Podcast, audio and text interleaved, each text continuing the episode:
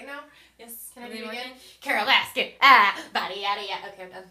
Hello, world. I'm Sherilyn. I'm Evelyn. And I'm Hannah. This is Tipsy Broad History, and let's talk about some badass bitches in history. Tipsy Broad History. Tipsy Broad History.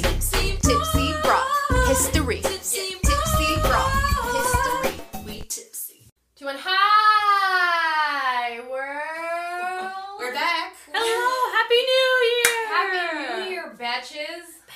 Welcome. I don't even know. It feels weird. It is. I like It it. feels weird. I feel like there's a new energy. Yeah, you know? but we're it's very still excited. hot as fuck in this room. Yes. That has not changed.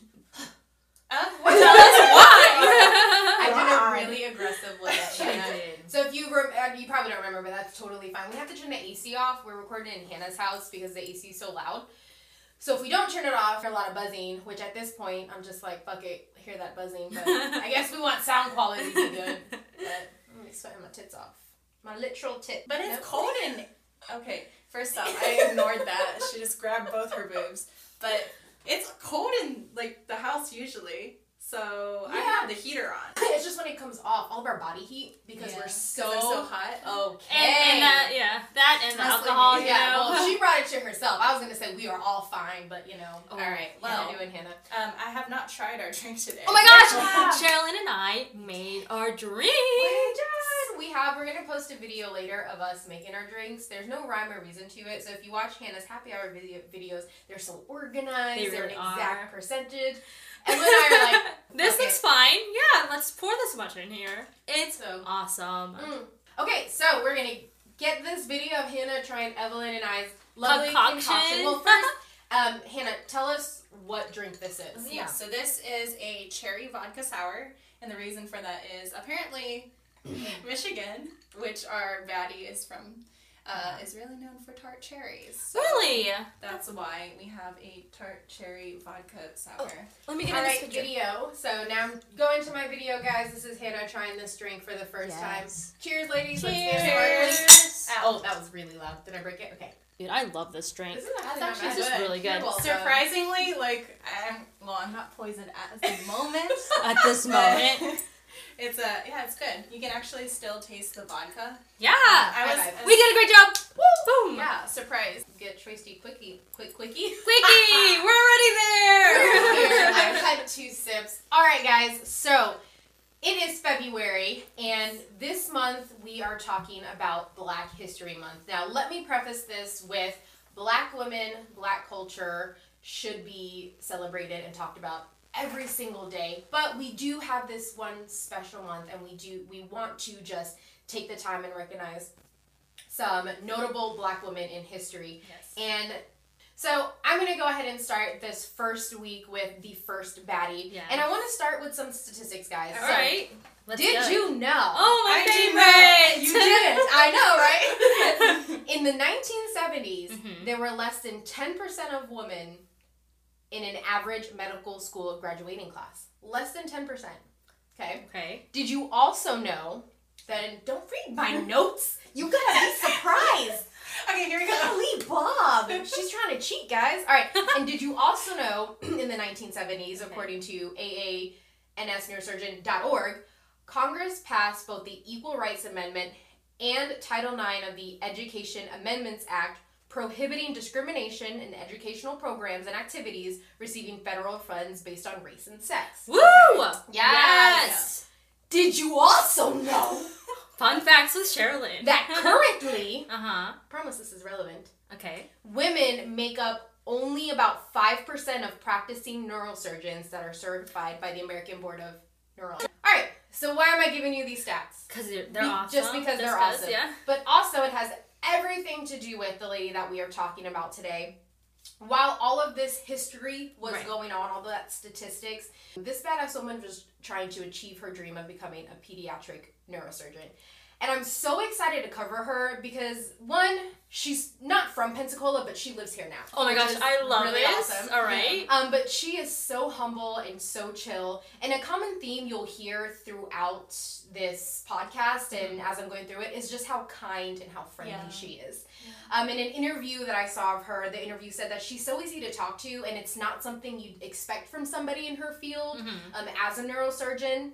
And she says her ability to do things and her ability to treat patients depends on their ability to trust her Yeah. and their That ability sense, yeah. to talk to her. Okay. And she said, I need to make you, I need to learn how to make you talk to me. So it's not like you need to learn how to talk to me. It's like, no, no, no. Mhm. I need to learn how to talk to you. That's a great practice for Right. a doctor. Exactly. So, who is she? Who is she? Who is this mystery person, All Cheryl? right, guys. I'm excited. In 1981, Dr. Alexa Canady became the first African American woman neurosurgeon in the United States. And in 1984, she became the first African American woman to be certified by the American Board of Neurological Surgery. She is the United first. States' first Wow. black Wow. woman neurosurgeon. That's Pediatric neurosurgeon, to be more specific, but neurosurgeon in the United States. That's just crazy that she lives in Pensacola. And she lives, she retired here, yeah. tiny. And What she is that, lives here. 30, 40 years ago? Of when she became, yeah, Yeah. yes, That's yes, great. yeah. That's not that long ago. It is not that long That's ago, like and she's our the lifetime. First. Yep, Yeah. and that's crazy to That- think yeah. about that. And something that's cool is, um, you know, those six degrees. You have you heard of like six degrees of separation to like a celebrity? Like if you go six degrees, like six through six people, you probably know a celebrity. Oh, okay, yeah. Well, I actually through not six degrees, one degree, Ooh. um, have a connection with her. So Wow. Jerry, Okay. my husband, for those of you that do not know, he worked with her. Oh my Oh my gosh. And I remember him telling me about her back then. Like he always said, she's was one of the nicest and most caring doctors he has ever worked for. Someone that is truly committed to their patients, was always nice to the staff. Like he never had any anything ill to say about. And when I was looking for a badass black woman to cover, he reminded me of Dr. Canady. And here we are. So I've been researching her all freaking week. Yeah, so are you guys ready? I'm Ready so ready. This is gonna be a doozy, guys. I also love There's that she's still alive, Yes. you know? Okay, so let's get into it. So, researching for Dr. Canady and you saying that I love that she's still alive, Mhm. It made it really easy to find information on her. So, I found two YouTube videos Wow. Oh of her just literally explaining her entire life. Yeah. Wow. And then- useful. So many articles of her doing the same thing, of her just writing it out, and I could follow that guideline. Other articles just piecing in the dates. Yeah. So it's it was I know I don't know, it was different because a lot of the people we have already done, with the exception of maybe one or two, you Right. know, are not alive and Right. Yeah. um There's a lot of mystery. yes because they, they were all from like the 19 prior to the 1950s. Mhm. We don't have many videos on them and whatnot, but um, so I want to say, Dr. Canady, if you ever find this and you're listening to it, I hope one, oh my God, two, I hope we're doing, you know, I hope I'm doing you justice and telling your story, and I hope I'm telling your story correctly. So, all right, here we go. Let's get started. Let's get it with my sweaty armpits. Ooh, let me take another sip of the drink. Uh, clank. Clank. Ah. Oh, poor audio. Sorry, guys. I feel like it's important for you guys to be able to know that we're clinking. Just clinking. Drink is so good. It It's good. really good. I'm so impressed with you. Yes! No measurement. We're gonna quit our day job. I know. Become Every quarter of our entrepreneurs. Okay, um, I won't, but you go ahead, Evelyn. you have fun with that. really good. Like Yeah. it's not overly sweet. Right. It's like the right amount of sour. I'm very Right. impressed. Thank you. I do that damn thing. All right, guys. So Dr. Alexa Canady was born on November 7th, 1950 in Lansing, Michigan. Um, she was born to Elizabeth and Clinton Canady, and she is one of four children, and she is the only girl. She's not the youngest yeah. girl. I think she's the middle child. I think it's brother, brother, her, and then and then brother. uh-huh. Special treatment there. Especially right, Princess of the family. princess. Her brothers are all actually lawyers, and she is a neurosurgeon. Wow. So High exactly, exactly. Yeah. So without me even going to her family history just yet, you know that education runs in the family, uh, and this is something that's important to them. And they had you. When I continue, you'll see that they had great examples growing up. So yeah, no pressure. No uh, pressure. Growing up, I can't imagine being the baby of the family. Oh gosh, I know. It's like, the- my brothers are lawyers, and my sister is the first neurosurgeon ever. Like, First black woman neurosurgeon, and here I am. What do I do with my Hi. life? I'm a bartender. yeah, no, he's like, I'll become a lawyer too. Sure, no problem. So, see, she came from a family where education was not encouraged, it was expected. Which is a great expectation. Yes, exactly. Her grandmother, so just to give you kind of um, just an example of what she saw growing up, her maternal grandmother was a professor at Lane College, which is an HBCU, a historically black college university. Her grandfather was a pharmacist, Okay. her father was a dentist, Mm-hmm. And her mother was an educator. So education was top It- priority. yes, it was always in the forefront, Mm-hmm. always important. And And brilliant family. Too. I know. It's like to have that expectation first off, but like to be able to meet that expectation, like everybody is so freaking smart in that family. Right, Yeah. right. And so she says her father was old school, like he was the provider provider of the family, so he didn't want her mother working necessarily. And that was in her own words. And I'm sure it wasn't like I'm sure it wasn't in a mean way, like you can't work, Yeah. but it's the 1950s. And then then it was the norm for the mother to stay at home and Right. take care of the children because that is a full time job in Right. itself. Yeah. Right, it is. But that's not what she did. She wasn't she yeah. Yeah. she didn't bring in the money. Her husband was the provider, but she basically did everything else that she could do to do her own damn thing and still have that independence.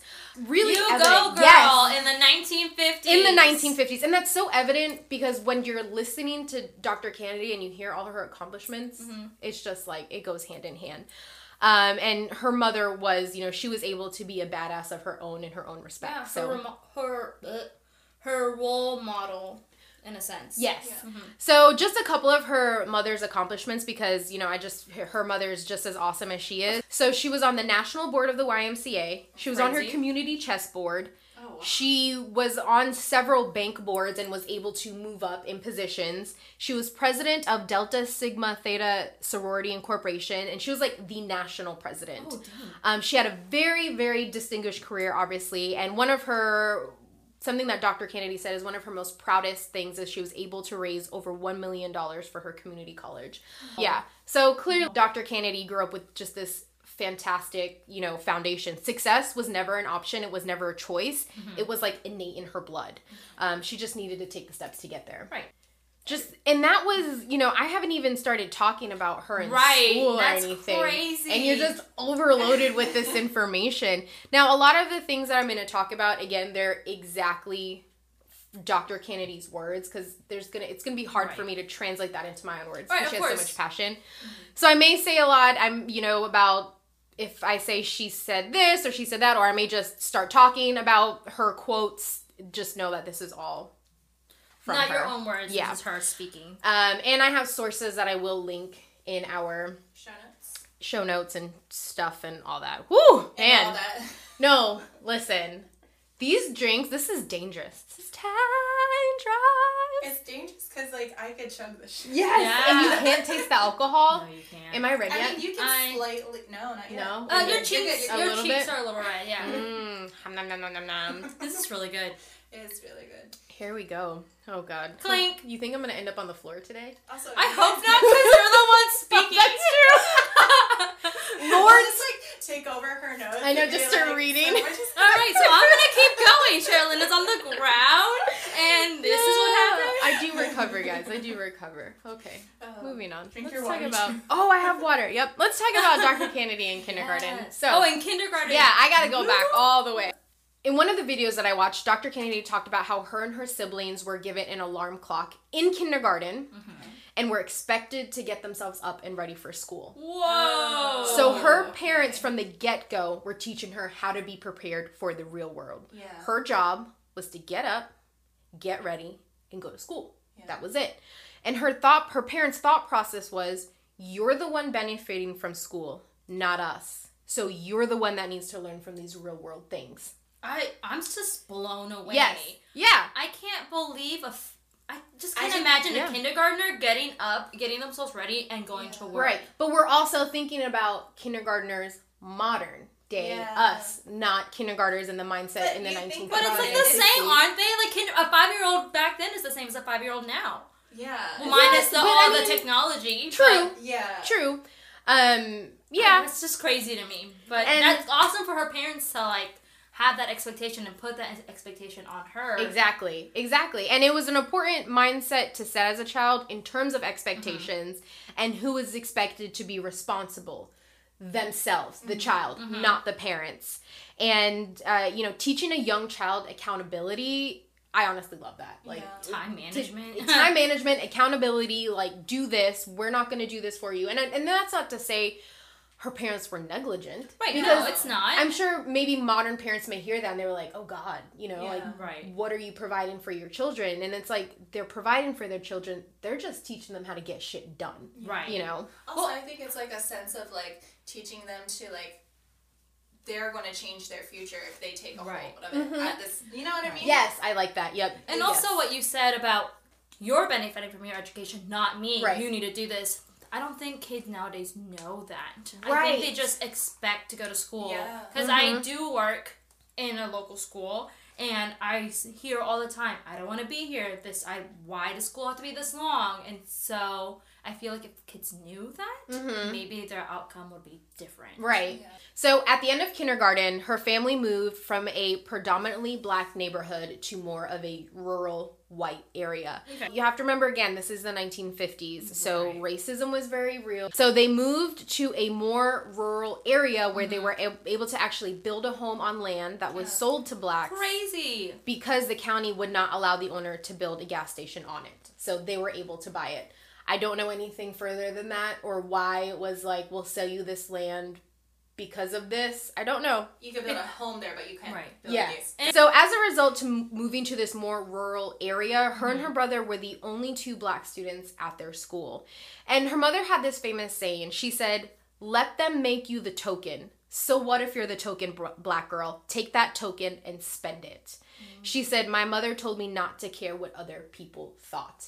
and you'll kind of um, and she'll talk about this more just about just her mother teaching her not not caring what people thought. And i and i think if she did care about what people thought of her and if she did care about just all of these other things that were happening she wouldn't be able to achieve what she has achieved you know in her career you know i mentioned earlier this is the 1950s Right. so racism is very real Right. it's very alive um, so of course they had issues with the students and the staff. And one incident of racism in particular stands out to Dr. Canady. And she actually Canady, excuse me, she actually didn't find this out until she was in college. Many Wow, way way and this okay. happened in the second grade. And her parents didn't actually tell her about it until she was in college. So Okay. her grades were being reported as average, which was strange to her family because obviously she is very, very intelligent. So for her grades to come back as average, it was kind of strange. So one summer, her grandmother, who was a professor at the time, um, she was taking a course to further her education at a local university, and her class needed subjects for an aptitude test that they created. So you know, naturally, like any second grader, Dr. Canady was like, "I'll do it." Like, Yeah. like, who Right, does that? I'll be with my grandma. Yeah, I mean, well, that's actually why she uh, she volunteered for it was because she wanted to spend more time with her Right, grandma. yeah. Oh my gosh, But- how adorable. But I mean, like, why not? I'm sure she was also like, and I get to do more school, so Yeah. that's fun.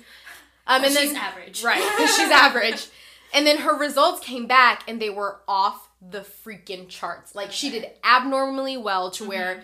Um, the professor that wanted to do more tests. and the Wow, more tests she did, the more she was just like freaking scoring so high and killing it. Also, I'm keeping my arms down because my armpits are sweating. They smell fine though. They smell fine, I Sniff promise. test. Yes, no. They're sweating, but they smell good. I put on deodorant before this, guys, I promise. Okay. So her parents then went to the principal and they were like, okay, what's going on? Check Mm-hmm. Right. out these scores. right. They don't match what you guys are reporting. And so the principal, he looked into it, and it turns out her second grade teacher lied about her test scores and assigned them to a white student. But Yeah. how is Oh. that? It's so sad that like I'm not surprised. Yeah.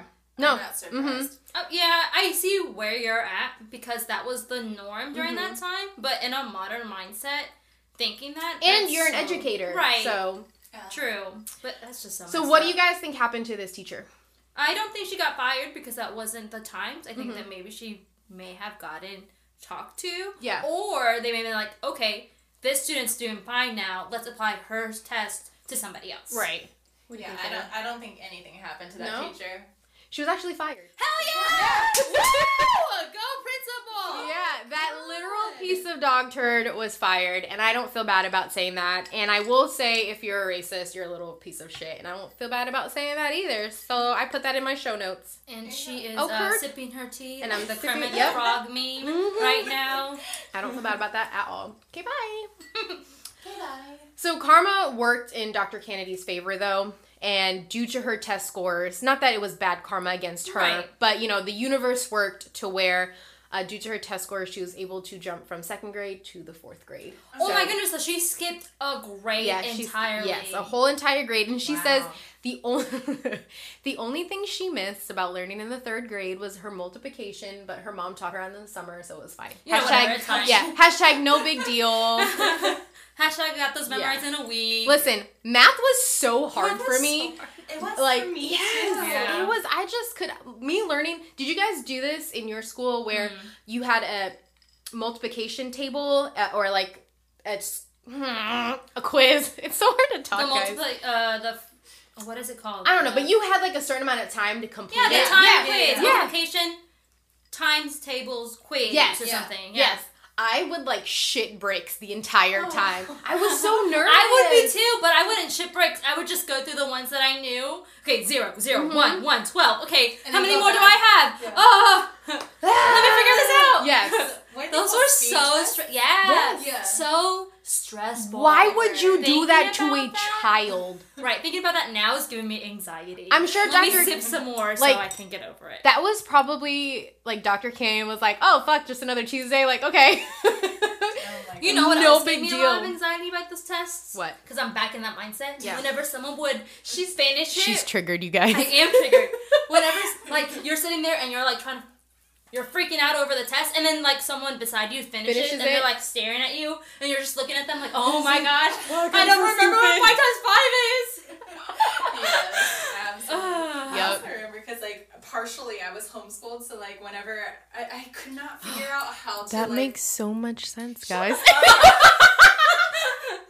no, but like I wouldn't be under able to understand like how to read time first, like when I was in first grade Uh-huh. or something. And then my parents were so mad at me. They're like, "How are you?" how are you-" like they thought I was literally like being like arrogant or like some like just refusing to put the right answer. Yeah. But I was like just dumb. you just did. it does not. I don't understand. I was like, That's I'm not not doing this on purpose. I just You don't are understand. not dumb. No, I mean at the time though, I felt I like felt was dumb. I know. Yeah, me too. Whenever Johnny and Babishka over there finishing up. Fuck, did you go to school in like Romania? Oh No, but that's God. the second name I can think of. All right, guys.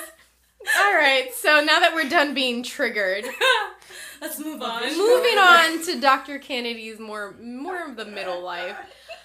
So if you haven't already heard or guessed, she loved math. Like math was everything and she wanted to be a mathematician. Thanks.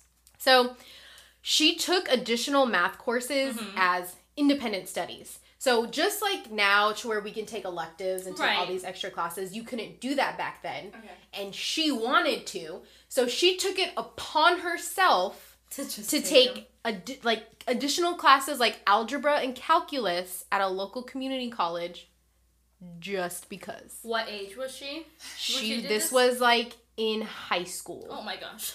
I know. Kudos So to you. like, seriously. those mathematicians in the world. Right? That's Kudos punishment to to me. Me too. But kudos to you. Kud- you guys can't see how she's clapping. I'm like trying not to she's make a sound, so I'm just tapping the top of my fingers. Okay. She's so you conscious. can imagine it. Oh my gosh. Oh, it's so Those hot in here. It's mathematicians, like man. You go. Can that be the new way to clap for TBH? I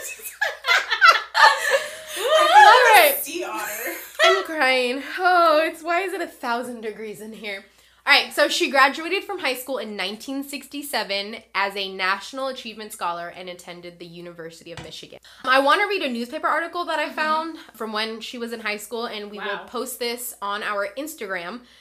But it says, let me blow it up so I can actually read it. Says. says Alexa Canady, a senior at Everett High School. Alexa is the daughter of Dr. and Mrs. Clinton Canady Jr., 3808 West Holmes Road. First of all, side note, why like why, Why would you put her that address? information? That's super sus, man. Okay. Super sus. Moving on. She has been a member of the National Honor Society for two years, having maintained a 3.8 average throughout high school. Three point eight. Which That's is awesome. pretty high. yeah, that's yeah. pretty high. She's been a member of the student council for three years, was treasurer during her junior year, a pianist.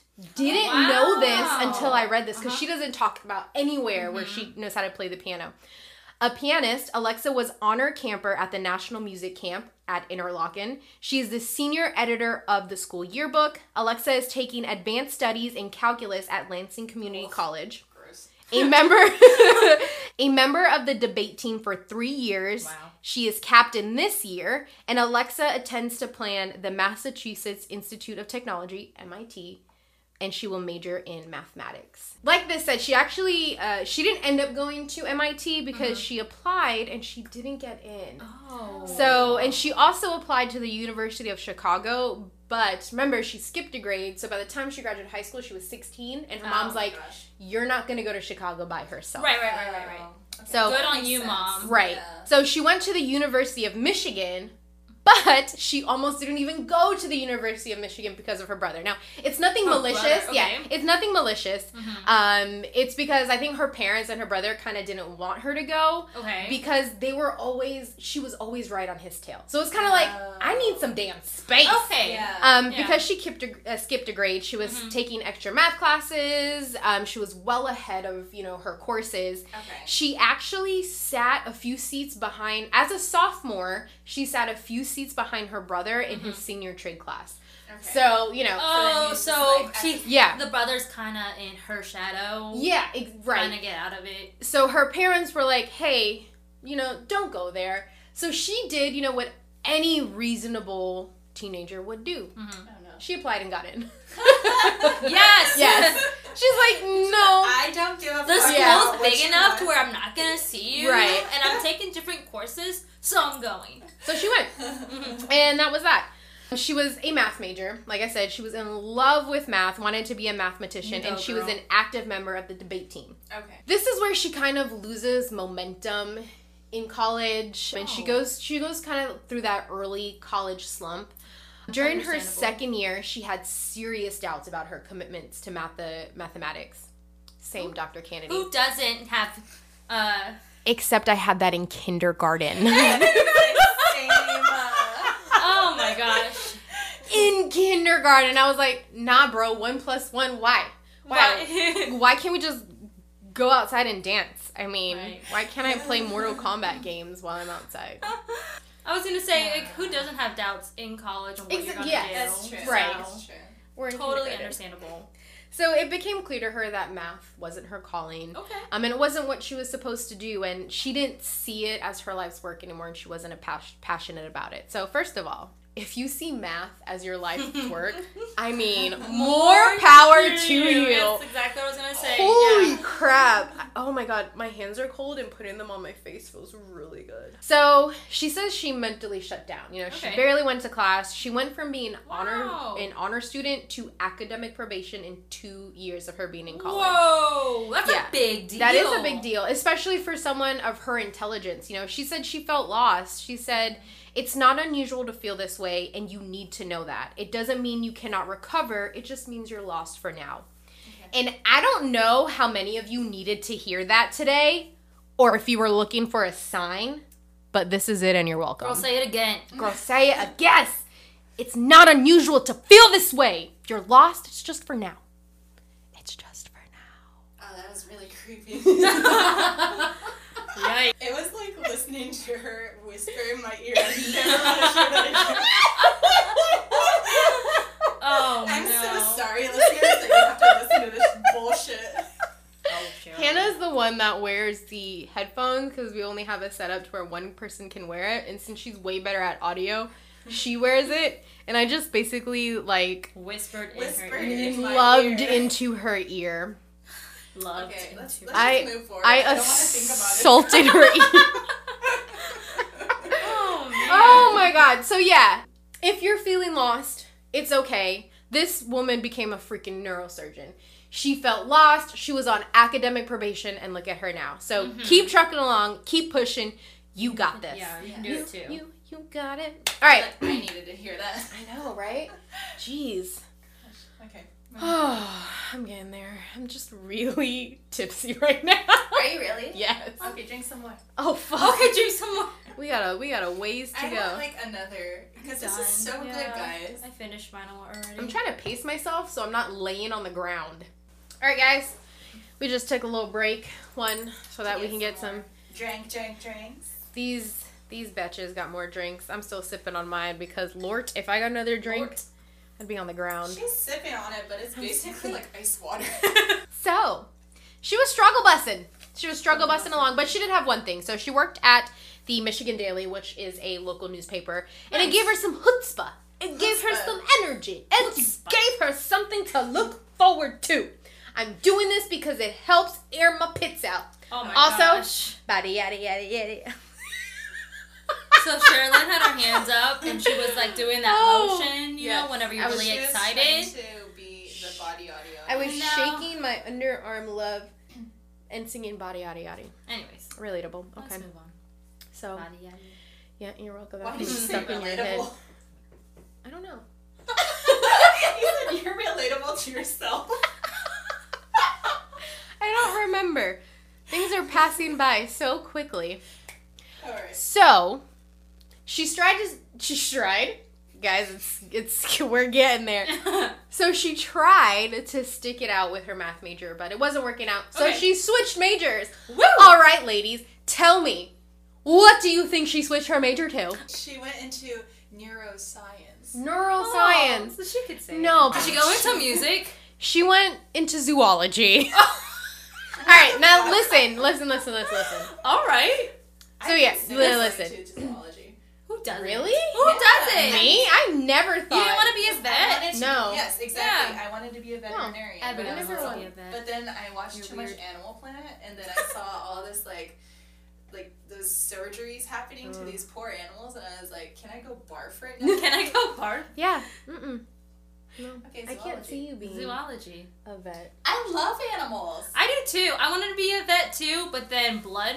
I saw blood. and I loving said, nope. animals, loving things does not equal. Well, I if I had the stomach for it, You probably would be. I could Both of you. Yeah, I understand that. Or, a or a what do you call those people that cut open cadavers? Um, yes, medical Mor- examiner. Morticianer. Yeah, Medical examiner. The, The- the is it for, mortician- like, um, the like funerals. CSI. oh yeah, medical So examiner. yeah, that. What Sherilyn Okay. Yeah. Um. Okay. Cool. Ducky. So, oh wait, pause. So, fun story about Hannah almost dying because of blood. So, oh, no. What? um, Christian, her boyfriend, got a dermal done, and If you um, don't know what a dermal oh, is, yes. it's like when they cut open your skin, What? slide a disc underneath it, and then um, attach a jewel or whatever a earring basically to your face, Yes. or to whatever part of your face. Yes. So- So we were in Phoenix, and I got my nose pierced. He got a dermal, and there's a he was bleeding a lot because he had Advil or something earlier in that day. So his his blood had thinned out because that's what you Also, know we Adrenaline drank right brings. before Yeah, then, so there's that. that I was trying to leave that part out, but okay, yes, we had alcohol before.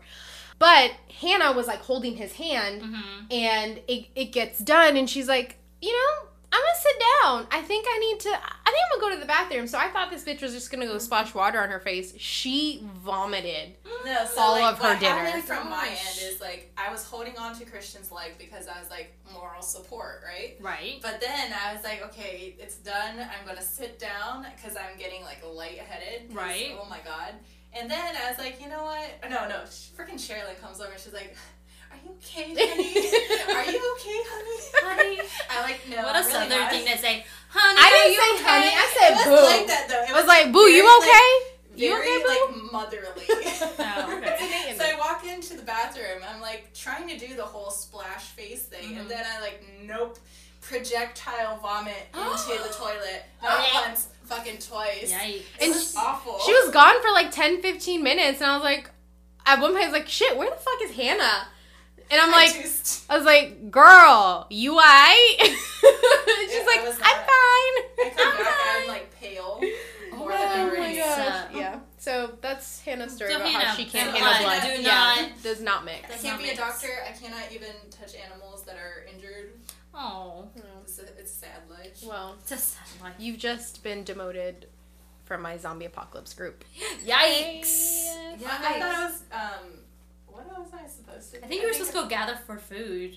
I was supposed together? to be um defense or something, walking with the people who are gathering. Oh, that's right. All right, this is a whole nother story we'll get into know. later. But my zombie apocalypse we? plan. I don't know. Zoology. Zoology. So she majored in zoology. What a She- turn! What a turn! She got her undergraduate degree in zoology. So it was. she- It was. Yeah, she actually did. It was never her passion, and mm-hmm. she's like, I will never claim to know a freaking thing about zoology. Do not ask me about zoology. The only reason why she changed to zoology mm-hmm. was because she only needed four more classes to graduate. Okay. a genetics class, comparative anatomy, and a couple of ecology classes, and then she was done. So mm-hmm. that's the only reason why she changed it. Okay. Because when you go to med school, you don't. I don't think It's you have. whole- Yeah, you don't have to have like an undergrad in like pre med or like biology or something like that. So. So let's let's backtrack a bit. I know I just talked about graduating and what she got her degree in, but the next before that, this next part is important because it's actually how she chose her calling in neurosurgery. So during the summer of her junior year, she wanted to buy a car, you know, Okay. naturally as any young or young adult would. And at this point, she already got her shit together. She changed her med- uh, major. She's trying to do hot girl shit. Okay, she was Hot like girl shit. hot girl shit. Ha! I got my degree. I got this. I'm, I'm gonna I need get a it. Job, I, need yup, a car. yup. I need a house. I need I all of it. money. She's I- I- Having I- fun. Yeah, I don't know about the house part, but yes, the car part. Yes, she Mhm. did want that. So she was going to work at the Michigan Daily during the summer, and she was getting 400 bucks a month, which to us is like that's not a lot, but back then, and to her it was like I'm making big money, honey. Uh, hmm So during this time, her brother told her about a minority scholarship program in medicine in the genetics lab at University Hospital that was also happy to pay 400 bucks a month. Ooh. Yeah, so she's like, hell yeah, I can get a car. So she's like, I can work at the newspaper because her job didn't start till five o'clock. Okay, So I can work at the newspaper from five into the evening, but work at this genetics lab beforehand. And and that's so that's what she did. She started saving for her car, which cost nineteen hundred dollars. That's not relevant. I just wanted to point out that a new car then cost nineteen hundred dollars. And now it's like like brand new, twenty isn't it? six. I don't know if it was brand spanking okay, new. I was like, But But- still, Holy- I think- hundred dollars for a car. Yeah. is still really. It had to have been a Steal. quality car because Right. nineteen hundred dollars for a car right now, you're just getting like the shell of the car. You know, you're not actually that. if that you're not getting the car. Here's and fun fact, to your car. right? Fun fact, another useless fact, but I just thought it's fun to hear as um, millennials and modern people. Her car payment was only fifty bucks a month. As a person that just paid off the car, I hate you. Oh, yay, adults! Good job. That's awesome. How did it feel? Yeah. Um, well, it felt amazing. Yeah, Because now. I have money to put towards my credit card Yeah. debt. Yay! Adulting. Who the Oh fuck said we should do it? Ugh, forced into this. I know, we were. And in another one of her interviews I watched, which was from 2014, the interview made a comment about her, you know, being a neurosurgeon and she probably has nice cars and she can get every car she want. Mhm. And her response, she's like, I have a seven year old Acura.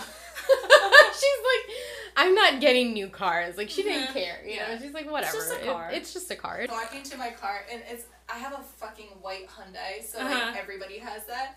I was walking to the car and realized it wasn't my car today at Publix, and then I felt so embarrassed because the person was in the car. too. Shut the fuck up! I tried to open the door. I was mortified. Wow. Sorry. That's amazing. If you're at Publix, if you were at Publix earlier, probably like 11 o'clock, and I tried to carjack you, I'm sorry. Hannah, I oh never knew this about you. Hands over your car. What a hacking people. klepto. I'm not gonna tell you guys about that, but then here we are. Here we are. It's relatable. This story, you were meant to tell this story. That's so funny. Thank Oh you for sharing. goodness. Fucking And thank you for admitting it to the world. Oh my god. That's amazing. Story time. The other day at Target, I saw three of the same car, same model. What do you have again? A Hyundai. Hu- I have a Honda Fit. Honda. Honda. Fit. Honda. Honda Fit, and it's yellow, and I love Okay. it. Okay, I'm not gonna tell you the year because why does it matter? But anyways, I love it, except for the blind spots. But anyways, moving on. Really love it. We've went on so many different directions right now. Okay, but okay, so I parked next to the car that looked like mine, and I was, and as I was backing up because that other car was still there, I saw another yellow Honda, and I was like, oh my There was two. There was two. and me. So there was three. many of us. The excitement, I wish you guys could see her face. Like, really she's genuinely so happy about this. My cheeks are hurting. Anyway. Oh, the alcohol. Anyways. All right. I feel So, like I'm red right now. Ooh. so because of this, because because of this little suggestion or mention from her brother about this scholarship opportunity, her career in medicine was born. So she worked for a geneticist who also happened to be a pediatrician and she just fell in love with medicine. She was able to work in the lab and get really hands-on in the field and she was kept on in the program during her senior year. So she Oh, got to have, you know, continued experience in that. And at the end of the summer, she says not only did she have a car, but she found her calling. Yay! So that was So pretty because of her brother. Yes. Mm-hmm. Yes. So Dr. Canady graduated from the University of Michigan in 1971, Okay. and without a shadow of doubt, she wanted to go into medical school. Medicine? Medical school. so, so, so, so, That was so. also cool. Medical school. Mm-hmm. But there was just one problem. What? Y'all remember how she was like cutting up in school the first two years? Oh, Yeah. Because of this, her grades fell. Because her grades fell, she was put on academic probation. Academic probation doesn't look good on your transcript when you're applying to medical school. Yikes. But yeah, that kind of sucks. But if you haven't figured out, Dr. Canady is smart. And not just smart, she's like freaking brilliant. So even though she was on academic pr- probation and that that didn't look good on her transcript, her MCAT scores, her accompli- accomplishments in undergrad, and because of her accomplishments in undergrad, she was accepted into the College of Medicine at the University of Michigan in 1975. Okay. And so, and it took her a couple of years. Like, she graduated with her undergrad in 1971, and she got accepted in 1975. So there were a couple of years where she wasn't a student. Mm. And when she went back to college, especially to go to medical school, she was so excited. She was so excited to be a student. She was so excited to mm-hmm. immerse herself back into mm-hmm. learning. To which I say, Dr. Canady, that's freaking awesome. So she gets into, she's in medical school now. So here's some more stats for you. I love me some stats. I love some data, guys. There were 25 women in her medical school class of 200. 200, there were only 25 men, women. So, and this is just the medical, 10%. this is just med school. This is not a specialty. This is just a general. And of those 200, five or six of them were African American. I don't know if that was women or just total of the, the whole 200. Oh, so wow. it may have Uh-huh. been men and women. And she said it became quickly apparent that these women were in a man's world. Yeah. Yeah. Frequently, pers- professors would overlook the women's raised hands, and most of the prestigious clubs and societies were all male. Okay, and mm-hmm. again, we have to think of the time frame that this was in the 60s and 70s. 70s. Yeah, Right after So- the civil rights movement. right. I, I keep bringing that up, but I think that's important to Yes. put it into a period where we are very familiar with. Right. Yeah. So we're getting there to where we're there's still so much racial mm-hmm. um, injustice, mm-hmm. but there's also where you know men are still highly regarded. Right. So there's two things that she's battling right now, Right. and she she went on to say that the white women were shocked and pissed. She didn't say pissed. I said pissed. She actually never said any sort of like derogatory word. This is this with is Jen me. That's a little Charlotte sprinkled Yeah, in. just me, you know, putting that in, Salt Bae for you. And she said that they were ya. shocked. did you did you like the hand? Hannah just did the hand. The salt babe hand. Salt. You're welcome. That she said, okay, that the that they were shocked and pissed that they were being discarded. That the white women were mad that they were being discarded. Um, and she says she's she feels like it was, and she overheard the conversations, you know, and she said she felt like this was the first time they ever felt pushed aside, but she just put her head down and worked harder. And she said, and this is this kind of this sucks. She said, I was used to being discarded. Right. Again, she had two things working against her. Not only was she black, but she was a black female. She's like leading the way. Yes. Yeah. Treading the waters. Right. But, you know, aside from all of that, aside from the trials and tribulations, she loved medical school. Medical school. She thought it was fun Yeah. and exciting. And Aw. when she was talking about this, like she her face she lit up. She was like, "Medical school was fun. I loved it. It was so exciting." Like I was like that's like how I talk about like Dance. Dancing. I was going to say food, but okay. Food too. But also food, but yes, like dancing. and personal fitness and all of that. Mm, all your passions. But all my passions, Yeah. including food. And So yeah, and she had no trouble with medical school, medical school, and she graduated with honor in medical school. Like, how crazy is that? So moving on, during medical school, her most enjoyable courses were the neural behavioral sciences. Okay. And these were interdisciplinary courses, meaning they taught two or more academic uh, disciplines in one setting, so that you would get a deeper and um, a broader perspective um, as far as your learning experience was. So you learned a whole bunch of things ab- about neuroscience and the brain all in one. And she said she was intrigued about everything in the human uh, brain and everything i'm about to say are literally her words because i will not my brain does not think of this but she says she was intrigued about everything about the human brain and its intricate structures, the billions of neurons constantly receiving, interpreting, and relaying sensory information, the immeasurable capabilities of the most complex and mysterious organ in the human body. Yep. She said, and then I fell head. So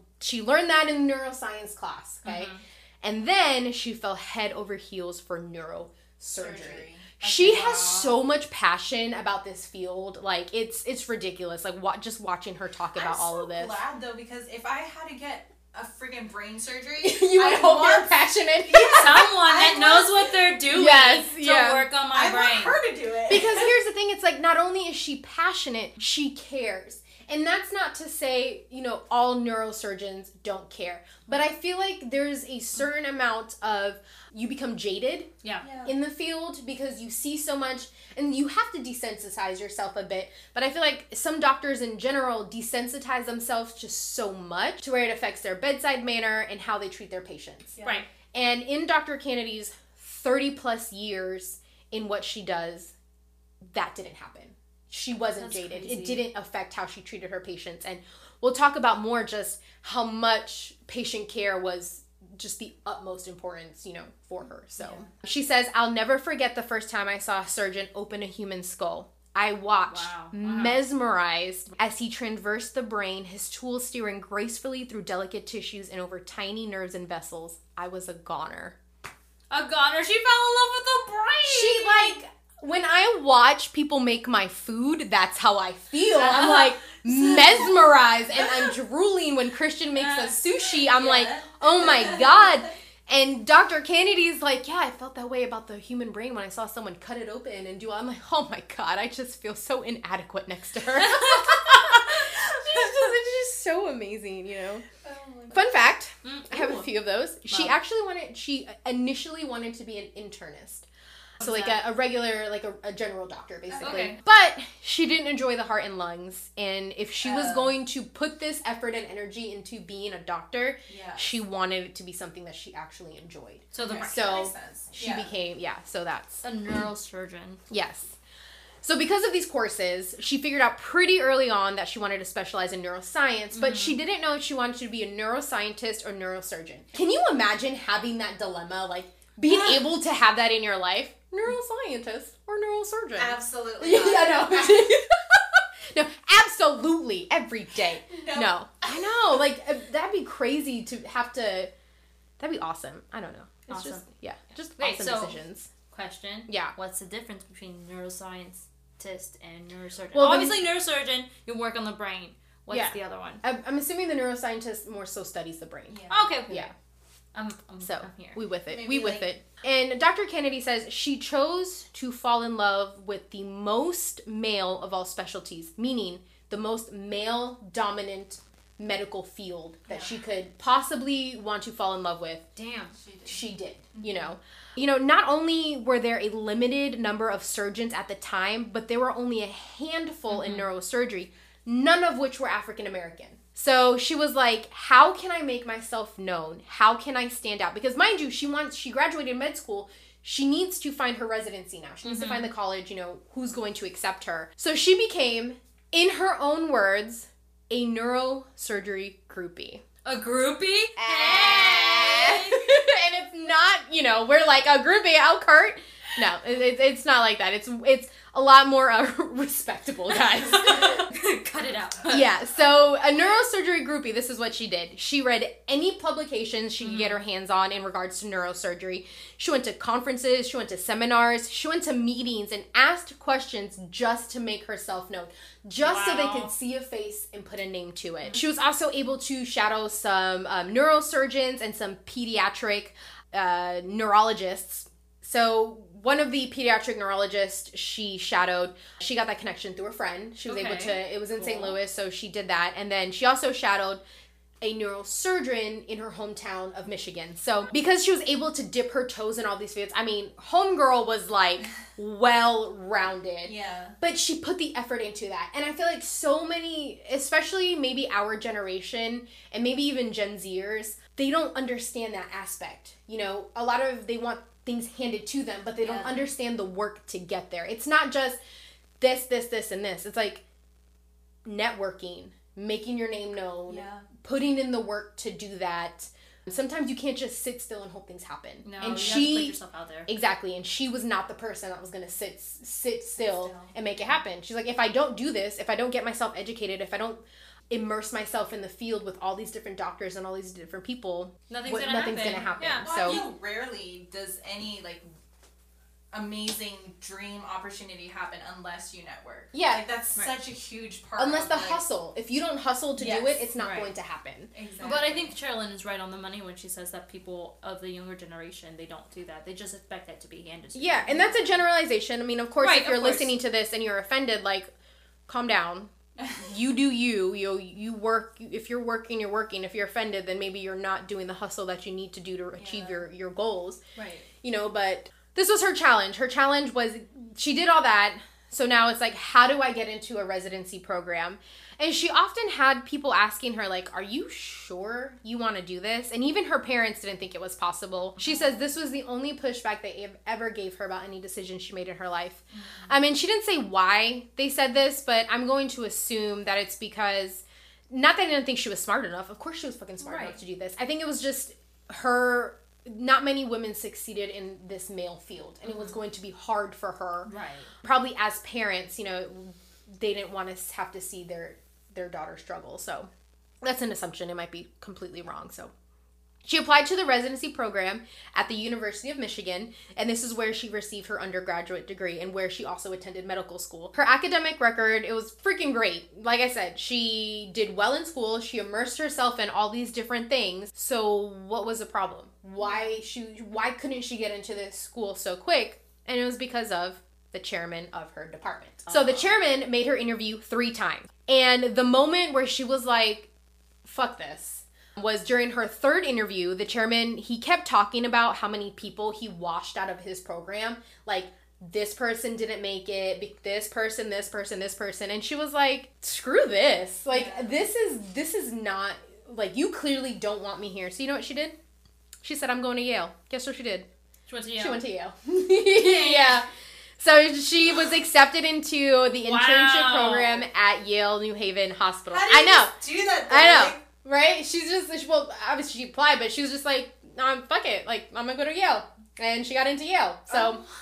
Here we are. Now this was it. So between 1975 and 1976 is when she completed this internship, and it was just an internship. It wasn't Right. actually her residency. Um, you had to be selected for the residency. So while she was at Yale, she received a call from the chairman at the University of Minnesota, offering her a position, uh, offering her a residency position in neurosurgery. So she was really excited about that. But the thing was, she was waiting for.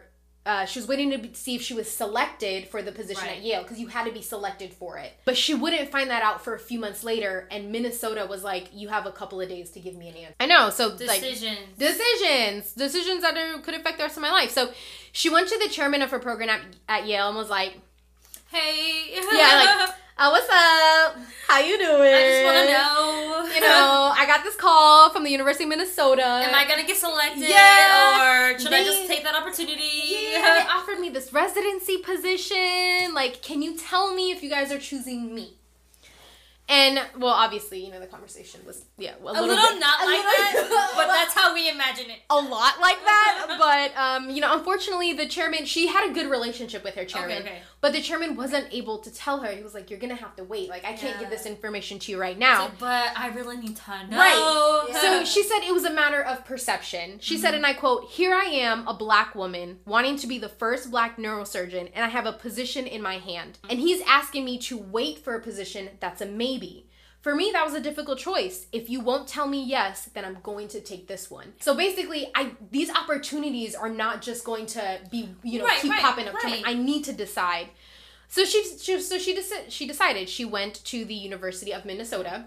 Well, good. I'm Um, glad because, yeah. like she said, like those opportunities do not come often. Right, but see, but the awesome thing is what Yale um, Yale's response to all this. Oh, so okay.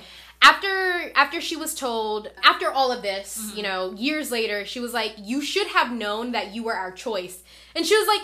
How the heck should I have known that? You could have told yeah, me. she was like, I asked, you didn't tell me, so what the fuck? Yeah. But I see it as, you know, it's okay. It wasn't her path. It wasn't Yeah. where she was supposed to go.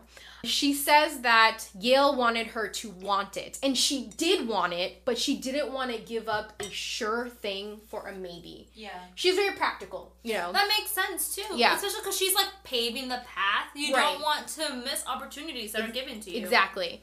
What was more interesting was their approach after. So they were like, okay, you're going to go to Minnesota, but you're going to learn all of your first procedures at Yale. She learned more neurosurgeon procedures than any intern before her did. And she said, I think they just wanted be wanted her to be able to say, I learned this at Yale. so yeah. Yeah. But you know, regarding these first procedures, uh, she says surgery is a thousand steps. When you're learning these procedures, it's like first they let you close the skin. Then they let you open the skin. Then they let you make the burr holes that open up the skull. You go through it step by step, constantly looking for the unexpected. She says surgeons have a unique appreciation for the vast variation in human anatomy. An artery may be in one place in one person, in another place in someone oh. else. Once you get into the brain or the spinal cord, the problem can be worse than you thought. Oh. It's not uncommon to encounter something that makes it impossible to continue as planned. So it's always unpredictable. And she said, by the time you complete your first operation, you've already done each of the steps hundreds and hundreds of times that one day you realize they just never stopped you. You did the entire thing, and she said it's the greatest feeling in the world. So when you're doing your internship, it starts Yeah. with one steps, but by the time you get to the end of it, it's like, holy shit, I I just did this like by myself. I found a video of her talking about her very first surgery, which I thought is so freaking cool. I'm obviously very at? passionate. Is it on YouTube? Um, yes, it's on. It's no, it's not on YouTube, but I, I'll have links for all of that. So she was. She said she was totally scared because she realized this is it. Nobody's standing behind me. Like aside from you know um, her assistants in right, there, right. she's the only surgeon. She- Yeah. yeah. And she said her first surgery was a young girl who lived with an older man, and I don't know the relevancy of that because she didn't get into detail, but she felt it important to put that in there. The young girl tried to commit suicide by shooting herself in the head, I and she lived. died. That was her first surgery, you know? Uh-huh. And then the next major surgery she talked about, she did what's called an arteriovenous malformation, which, according to Google, is an abnormal connection between the arteries and the veins, which is usually in the brain or spine. Okay. She said that surgery took 20 hours. Can you imagine? Lord. That's almost a full day. Yeah, and the patient was 12. Oh. Yeah. What? That's even Yeah. Crazy. I know. Yeah. The anxiety, like the anxiety I feel. Can you imagine what she felt? Yes, and she talked about that. I didn't write it down, but I remember watching one of her videos where she just like, of course that anxiety is there, you know, that constant like because anything could go wrong with neurosurgery, you get one chance. Mm-hmm. That's it. You Yeah. can't do it again. You can't go back. If something goes wrong, you're You're done. Yeah. it's like fuck, you have to figure out the solution, but it's not like you can backstrap, oh, I'll stitch this up and then we, you know. No. So, no, I, I mean, I can't imagine. I can't I'm going to say I'm going to back I can't imagine. You're a baddie for sure. Holy Yeah. moly. Fuck. So, after all of this, she says she now belonged to three families. She belonged to the Yale family, the Michigan family, except for the chairman. Except for the chairman. Did she say that? Yes, she did, and I put it in there. and um, her Minnesota family, the University of Minnesota. So, yeah, she went on to the University of Minnesota as a resident of the university's Department of Neurology, and she was the first female African American neurosurgery resident in the United States. Not just in the program, Yeah. in the United That's awesome. States Look at at that time go. in the ni- late 1970s. And she completed her residency in 1981. Oh my gosh. Now, this didn't, you know, of course, it came with its trial and tribulations. On her first day of residency alone, a senior administrator said, Oh, you must be our new equal opportunity package. What? Yeah. Then that's. Because you know, that's like right after or right towards the end of the civil rights Yeah. movement, and So- so, Again, not Oh only was she a woman, she was a black woman. People, Yeah. Yup. so terrible. So fucking terrible. And back then, they were more open about it. yeah, they You were. Know, They people are still terrible. There are still terrible fucking people out there. They they're not the norm anymore. They're not. You know, so they don't. They're more. They just go on shit like. I am so uh. upset right now. yeah, yeah. I know. I felt that. So after her residency in 1981, mm-hmm. that's when she officially became the first African American woman neurosurgeon in the United States.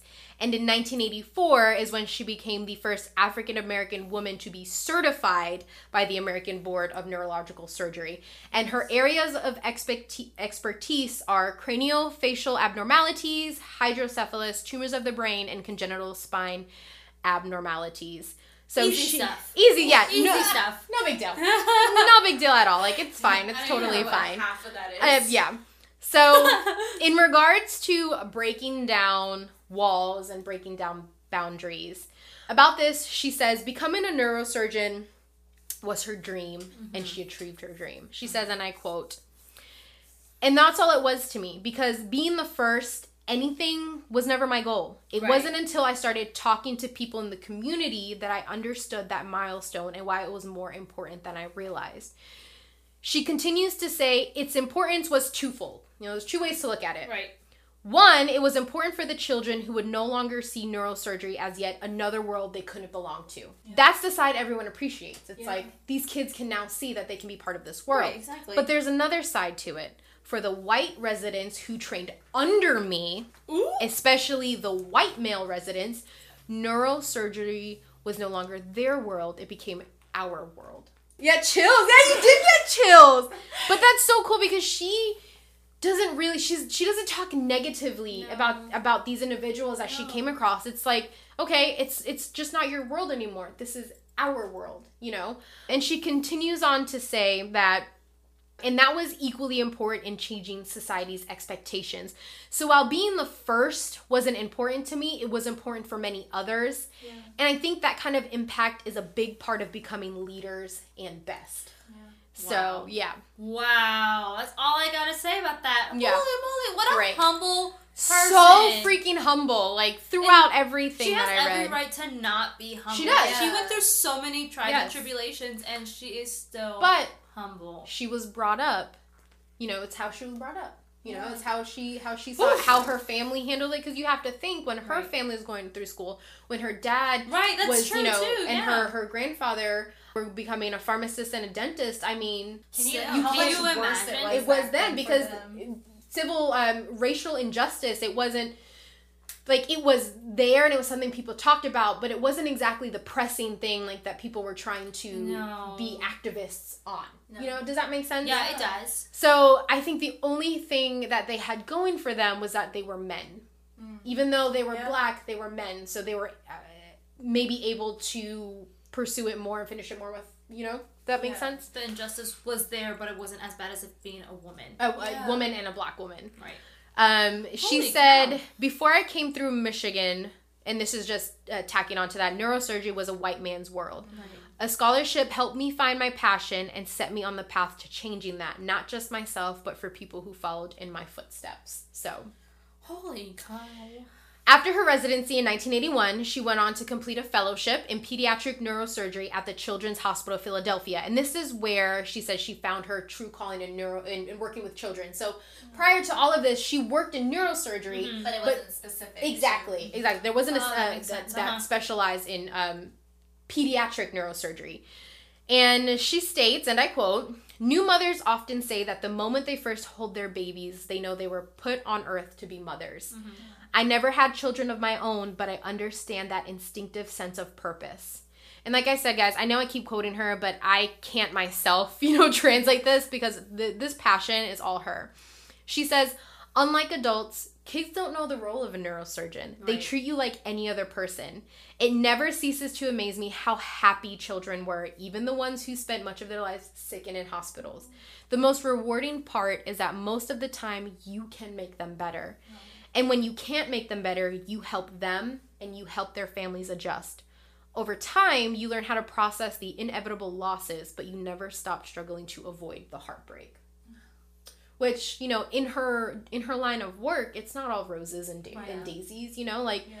I'm sure she's she and she didn't talk about this, but I'm 30 plus years, I'm sure she's lost children. She's Right. lost children in surgery. There haven't been, you know, children that she could thing save. that happens in that medical field. My Exactly, sister's a yeah. sister, and my teacher's a sister. My sister's a nurse, and she talks about that all the time. and it, it's it's unavoidable. So, Mm-hmm. um, going on, just Dr. Canady, she was all about the children, and every single thing that I read, it was just about the children. She talked about how the best part was to be with them, to play with them, to get to know them. She says the hours we spent cross-legged on the floor playing video games and the sound of their laughter floating through the hospital hallways. Those are her special moments. Those are her special Oh memories. She love that. yes, she Mhm. got to become part of their families and watch Mhm. them grow.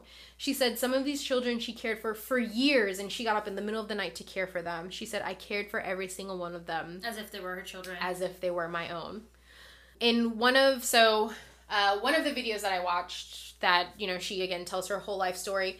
I didn't I don't remember the question, but the one of the questions was like how do you handle not being able to help a child? You know, Mhm. which obviously happens. And she said if you can't help the child, you can help the parent. You try to Oh. tell them what's coming, what they may think, how they may process it, and that what they're feeling and thinking is normal. You can try and tell them how it can affect their marriage, you know, how to communicate more. This help you want 100% transparency Yeah. and you want them to be prepared. And as someone uh, for her being in the field for 40 plus years, like I feel like she would have that experience to tell parents like this could very well affect your marriage and this is what you need to do. People don't talk about that. Yeah. But all this stuff, especially with children, it affects your marriage. Yeah. I can't tell you how many people that I know that have lost a child Mhm. and they're no longer together. Right. Because they don't know how to cope with it. And people Right. cope differently. Yeah. And so it does affect that relationship. I feel like it starts it may start getting into a blaming Mhm. process. One parent may cope where they're just gone all the time. They Right. immerse themselves in work and the other parent is not. And that's one of the things that she said was you may have the father and this is not this is just she gave an example. The mother could be this way too, but you may have a father that goes back to work and it seems like he doesn't care.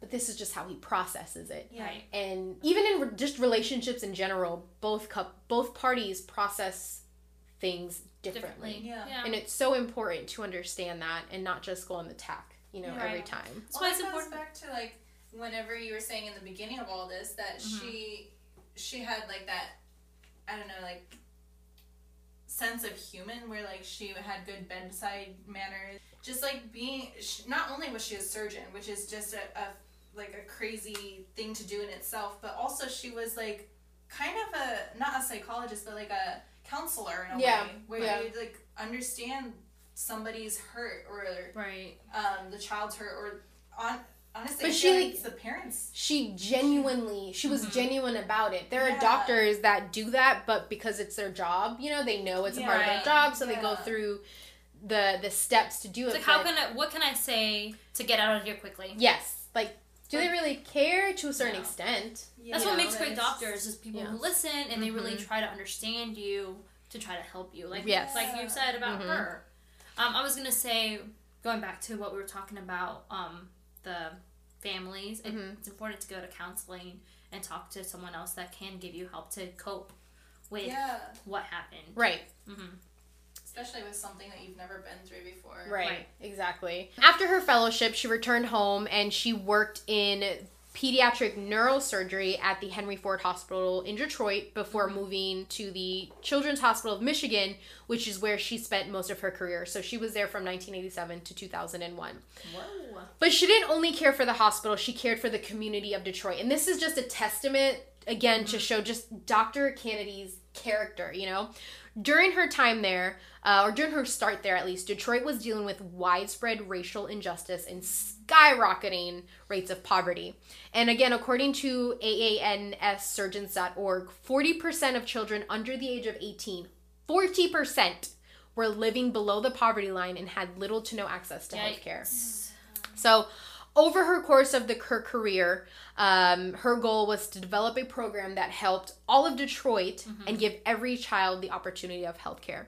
So she raised money through fundraisers. She recruited the support of charity organizations, and under her leadership, they were able to make food and monetary donations to financially disadvantaged patients. So being a neurosurgeon that just wasn't it for her you know Right. it's like that Yeah. it was her role and everything who she was was just so much bigger than this job additionally she started support groups for patients and she was an advocate for their needs to the broader community That's so awesome. Everyone like- needs a great advocate. Yes. And people don't understand how much lack of food or lack of health care affect your mental well being. Right, exactly. And children, like, imagine, I can't imagine being a parent, and I'm sure, you know, some of you parents out there may be struggling with this right now, but not being able to take your child to a doctor in Yeah. fear of having, you know, thousands and thousands and thousands of dollars in medical bills. Yeah, no, it's a real fear. Like, healthcare is a true privilege. It a really, true, true, truly true privilege. is. And food is a Mhm. privilege, and knowing where your next paycheck is coming from, where you're living, all that. And I hope that someday that we all don't have to worry about that. Yeah. Preach it. All right.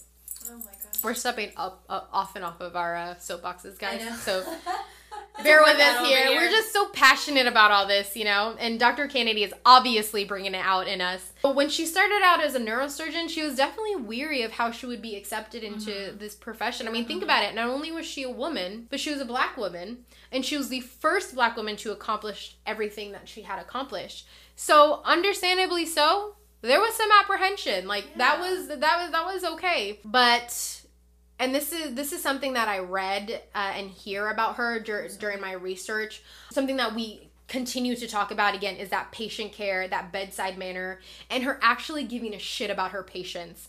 And her parent, her patients, and their parents saw that, and they were able to appreciate that the most. In a 1983 interview, though, she said that although some people were at first surprised to see her, she suspected that they told themselves, she's a black woman and she's a neurosurgeon, so she must know what she's doing. So, after three years of being at the uh, Children's Hospital of Michigan, she ended up becoming the director, which and then ultimately becoming the chief of the neurosurgery like department of everything. And under her direction, this department would soon be viewed as the best in the country. That's awesome. Yep. In addition to her many responsibility responsibilities, she also conducted research and taught as a professor of neurosurgery at Wayne State University. And like I said, she was at the Children's Hospital of Michigan from 1987 to 2001. So, in the beginning, I said she's a local baddie. She lives here. Where the freak does Pensacola come into How did play? she like Yes. target How us? does this all When She's up in Michigan, living her Michigan life, and then all Yes. of a sudden she goes to Florida. all of her accom- everything that she did was in the Midwest. Well, in 1988, Dr. Canady married her husband George Davis, and you guys will know immediately who was a new U.S. Navy recruiter. Oh my So goodness. there's the connection. Uh-huh. When she retired, they moved to Pensacola because her husband was stationed here at one point during his career. That's why I said, "Oh my goodness," just so those listeners, Yeah. because everyone retires in Pensacola. Yes, exactly. Um, but she didn't stay in retirement for long. She worked as a consultant and a part time surgeon at Sacred Heart Hospital, and she was the only pediatric surgeon in the area. Prior to Wow. Dr. Canady coming Uh-huh. in here, patients had to go to Jacksonville for pediatric which is five hours away. Yes. Incredibly far. So Yeah. they didn't have to out like kids were able to get their surgery Here. here That's home crazy. and didn't have to wait for Yeah. it. You know how I'm thinking about this right now. How difficult would it be to need help and know what you need to get done, but then have to relocate five hours away for who knows how long? Yep. Yeah. That's crazy. It is. That's awesome. And the costs that come with that. Mhm. Right, exactly. Mhm. That's that financial burden, burden that we were Yeah. talking about earlier. Right. Yeah. And she said that she didn't mind coming out of retirement because the position that she was offered at Sacred Heart, it Mhm. wasn't a director position. She wa- it wasn't a chief position. She didn't have to be in Okay. charge of anyone. Okay. And she could spend her time and energy on her patients, which was Instead of, the most important to her. wow. Yes. And she retired for good in 2012. Wow. And she's been in retirement it's- ever since. Good. Yeah. Nine years ago. Yes. Um, so after her retirement in 2012, she wrote a piece for the National Women's Law Center in which she said, Looking back, what stands out in my memory are the special relationships I had with my young patients. I watched them grow. I got up in the middle of the night to care for them, and I cared for every single one of them as if they were my own, which I mentioned earlier in that quote. And like I said, again, this is so evident. And as you guys can see now, like Right. patient care was 100%. You know, this is she like did I put this? I don't know if I put this. She saw these kids like their entire most of them 15 to 20 years. She became That's part of their families. Yeah. She knew every single person of their family. She watched these kids grow up. And that's that's what was important to her. I felt like being a pediatric neurosurgeon was actually second to her first job, which was being a, caring for the kids. Yeah. Just being like this another mother figure. An active Yeah. You know, community. and it yeah. just so happened that she could perform surgery. cover I have a few more things. I want to cover her comp- honors and accomplishments now that I'm able to and, and instead of spreading them out. So in 1984, she was the Children's Hospital of Michigan's Teacher of the Year. Okay. In 1988, she received the Mercy Medallion from the University of Detroit Mercy, and she was inducted into the Michigan Women's Hall of Fame in 1989. And this induction in 1989, she joined Rosa Parks and her late mother, who was inducted in 2002. Yeah. And then she also received the American Medical Women's Association President's, President's Award in 1993. I'm sure she's received many more awards after mm-hmm. that. Those were the common ones that I saw over and over again. So, in one of these interviews, she would she was asked, "What would you say to someone that is contemplating going into medicine?" She said, "There are very few things in life where the only goal is to make people better. That's all. The rest of it will fall into place." Yeah. Again, that's the first thing. She doesn't talk about the schooling. She doesn't talk about how to handle medicine. right. All of that will happen, Yeah. but you need to have that goal of people are first. Your Yeah. patients are first. And in regards to, she was asked how, you know, what would you say on how to handle barriers? And she said, You can't let other people define you, and you have to know yourself and understand their problem versus your problem. You can't give your sense of self worth to anyone else. Just a few more things when she was asked, you know, what's next, she said, nah, she just loves spending time um, with her husband, and she plays competitive bridge here in Pensacola. We have bridge in Uh, Pensacola. we do, and it's competitive. What? There's like competitive. I was so surprised my headphones came off. Yeah. this whole other community of Pensacola we didn't know anything about. And I also I wasn't gonna note this, but because we keep talking about you know bedside manner and all of that, she was she was asked about the future of medicine, and she said right now the battle is to preser- preserve a personal aspect of medicine. Yeah. It's not just about the information. Perceiving what a person needs from you, which may be medicine, but it may be something else. There's a tendency now to give an 18 minute appointment and you don't know the person well enough to provide them the care that they need. The battle is to take back healthcare from the billers and business. And I will say, um, Air clap. She's air clapping. Air clapping. Um, I will say, you know, a lot of times, and this is something that I heard a lot from my husband, who again worked with so many different doctors, was that it was all about how many patients you can see in a day and how quick you can get them out. So there were doctors that saw this could this is probably an exaggeration, but like what 25, 30 plus patients a day, mm-hmm. maybe even Yeah. more, just to get them in and out, bill the insurance company, and that's it.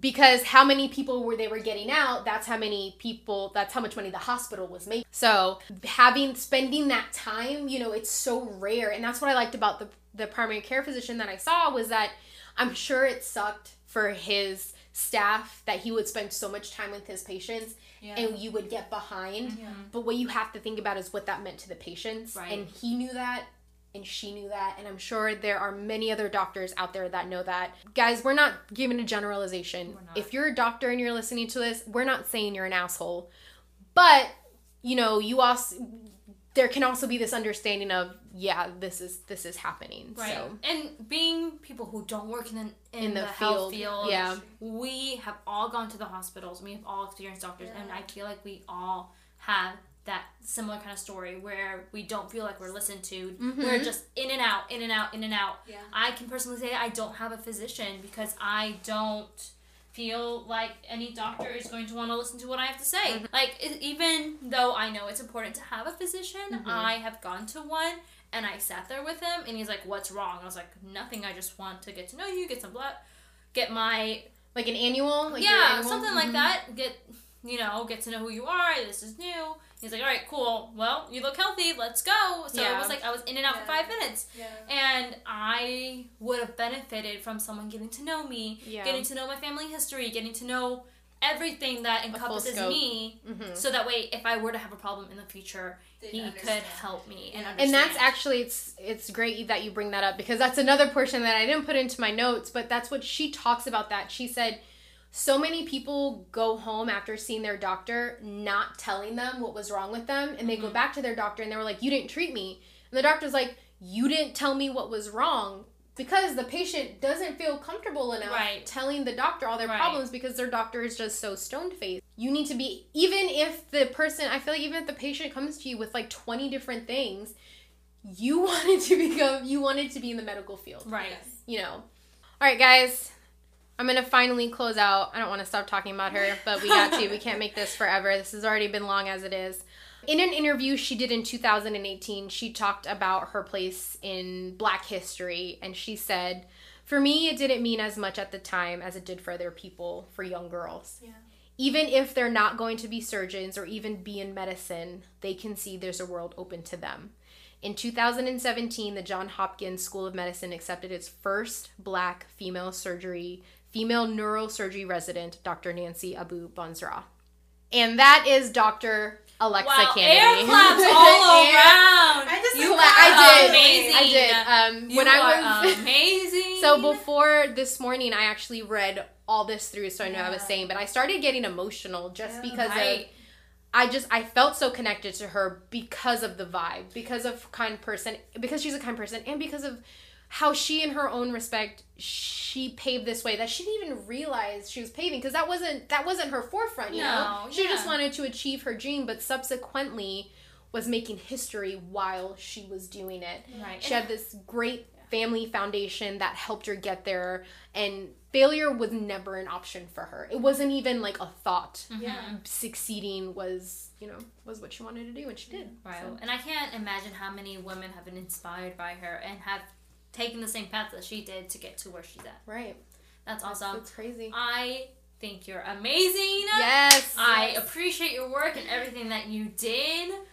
I your passion came through through Sherilyn, and we just appreciate you. I hope so. Yeah. Uh, yeah, Dr. Canady, like, listen, if you're listening to this, first of all, I want to apologize for all of the f bombs or any other bad words that Any were used. Yes, it was just it's just how we do our podcast.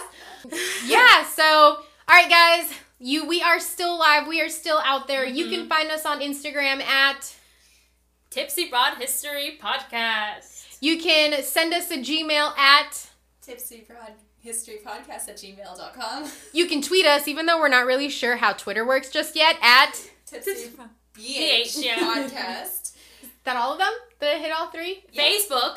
Oh, I oh, and then find us on Facebook at. Tipsy Broad History Podcast. Podcast. Yeah. All right, guys. Thank you so much. If you want to send us a local baddie, or if you want to send us someone to, for us to research to talk about, please send us an email. The Gmail is tipsybroadhistory at gmail.com. All right, guys. Thank Wait, you. s- Tipsy Broad History Podcast at Oh gmail.com. I'm so sorry. We good? We good, Evelyn? Good, Yeah, All right. good. Thank you guys for listening. Please come back. Have a good day. Bye. I have to pee I so have to bad. pee so bad. This is a podcast created by responsible of drinking age adults. Please drink responsibly. You must be over the age of 21 and do not drink and drive. Your Tipsy Broad History hosts all live in the same neighborhood and were able to simply walk home after our recording. Tipsy Broad History and its hosts do not support or condone the overconsumption, abuse, or irresponsible use of alcohol.